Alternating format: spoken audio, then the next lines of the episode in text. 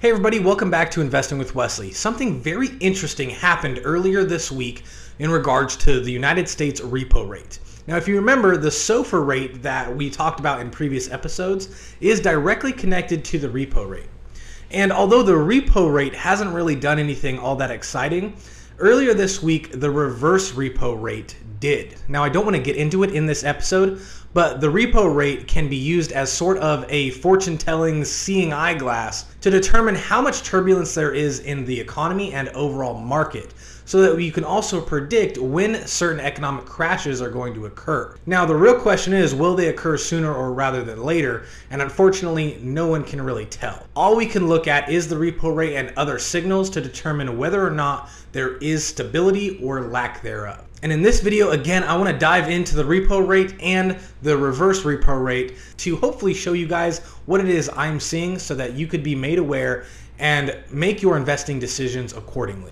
So with that being said, let's get into it. So for starters, let's talk about the repo rate. So the repo rate isn't repo as in like repossess, like you forgot to pay your mortgage or your car or anything like that. The repo rate is actually the interest rate that's charged on repurchasing agreements when it comes to the Federal Reserve and other financial institutions.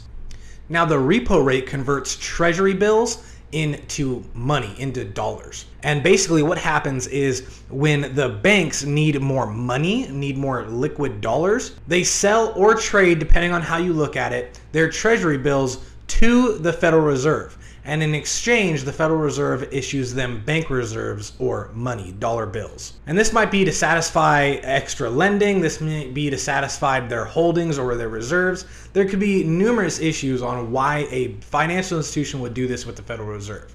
That portion of things doesn't really matter.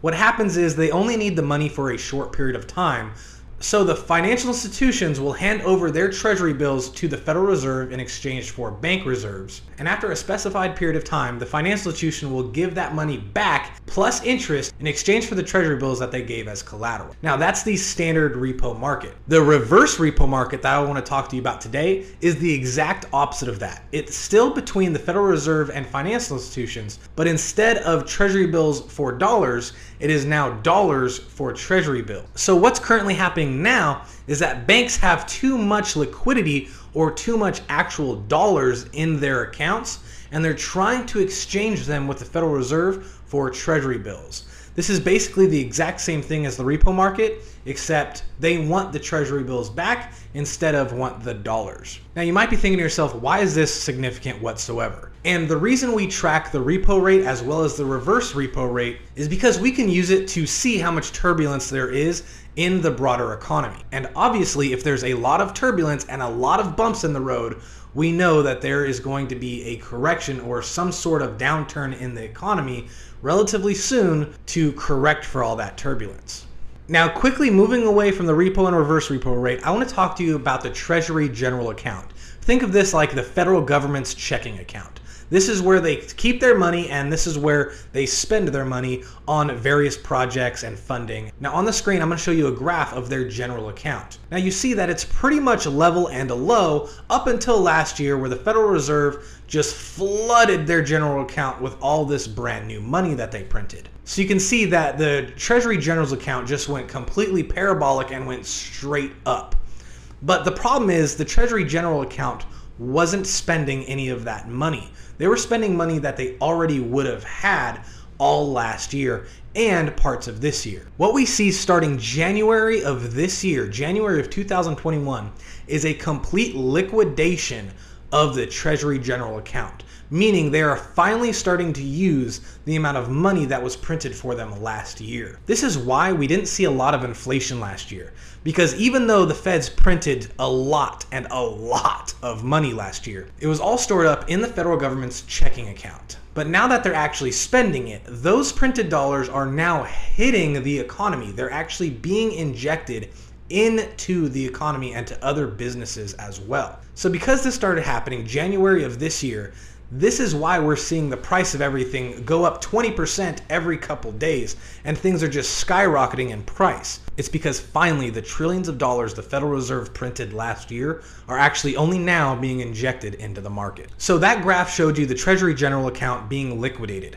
Now I want to show you the graph of the reverse repo rate. You'll see that the two kind of have an inverse relationship. Because so much printed money is leaving the federal government's checking account and going into the economy and going into the marketplace, financial institutions have way too much cash on hands now. This is why they're trying to get rid of the cash and exchange it for government treasuries at the Federal Reserve. So, because all these people are trying to flood the Federal Reserve with their excess cash in exchange for treasuries, the reverse repo rate, the interest that they have to pay on it, goes up, goes parabolic as well. Now, I also just want to remind everyone that the repo rate has stayed in its extremely low, stable state because the Federal Reserve has committed to printing billions of dollars every day and putting it into the repo market. They're actually even thinking of setting up a designated building and a new designated office strictly for repo and reverse repo. Now, to bring everything together for you in a real easy to understand package, what this is telling me and every other analyst out there is that the Federal Reserve and in turn the government is using credit to pay back credit.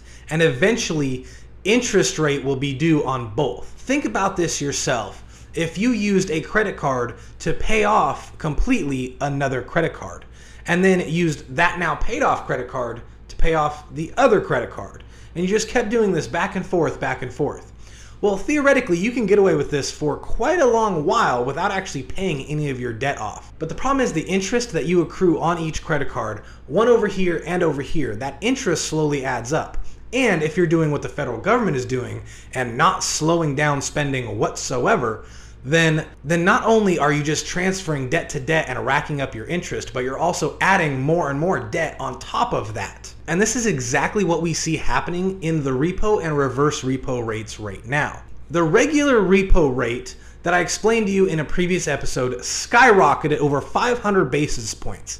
When that happened, the Federal Reserve injected billions of dollars every day to lower it back down. But now we see the other side of that coin. We see the other credit card in a sense, the reverse repo rate skyrocketing now.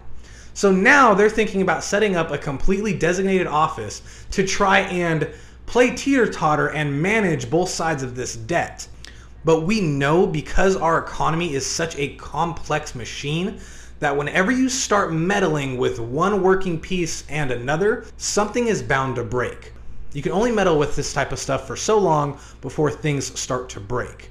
And as I already explained to you, if the repo rate starts to skyrocket like we know it will in the future, then the SOFR rate that is connected to that repo rate is going to skyrocket as well, completely making all derivative deals blow up and just to put it into perspective for you, in 2008, the derivatives that were connected to the housing market imploded, causing a giant, and I mean global financial crisis event to happen. But in this case, because the SOFR rate is connected to every derivative and not just the housing market, when this particular cog in our wheel starts to jam, every derivative, not just the housing market derivatives, will be affected, which needless to say is a giant cause for concern. Now, it's never really exciting to me talking about the potential for another Great Depression, but what is exciting is that we have many, many warning signs all you have to do is pay attention. We had the warning sign of the skyrocket of the repo rate a couple years ago.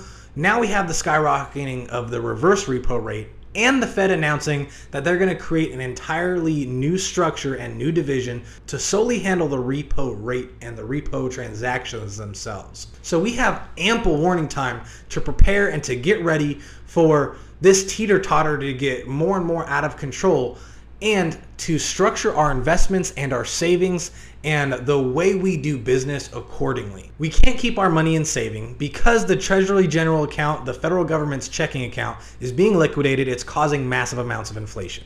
So you can't just hoard your cash. You also don't want to invest solely into the United States economy and our markets themselves because when those come crumbling down, as they inevitably will, your money will be affected as well. So, really, what do we do? Where do we put our money? And how can we best prepare for this? This is the question that I'm going to answer in my next episode. So if you haven't done so already, like, subscribe, and leave a comment down below telling me what your thoughts are on all these warning signs. And I'll see you in my next episode.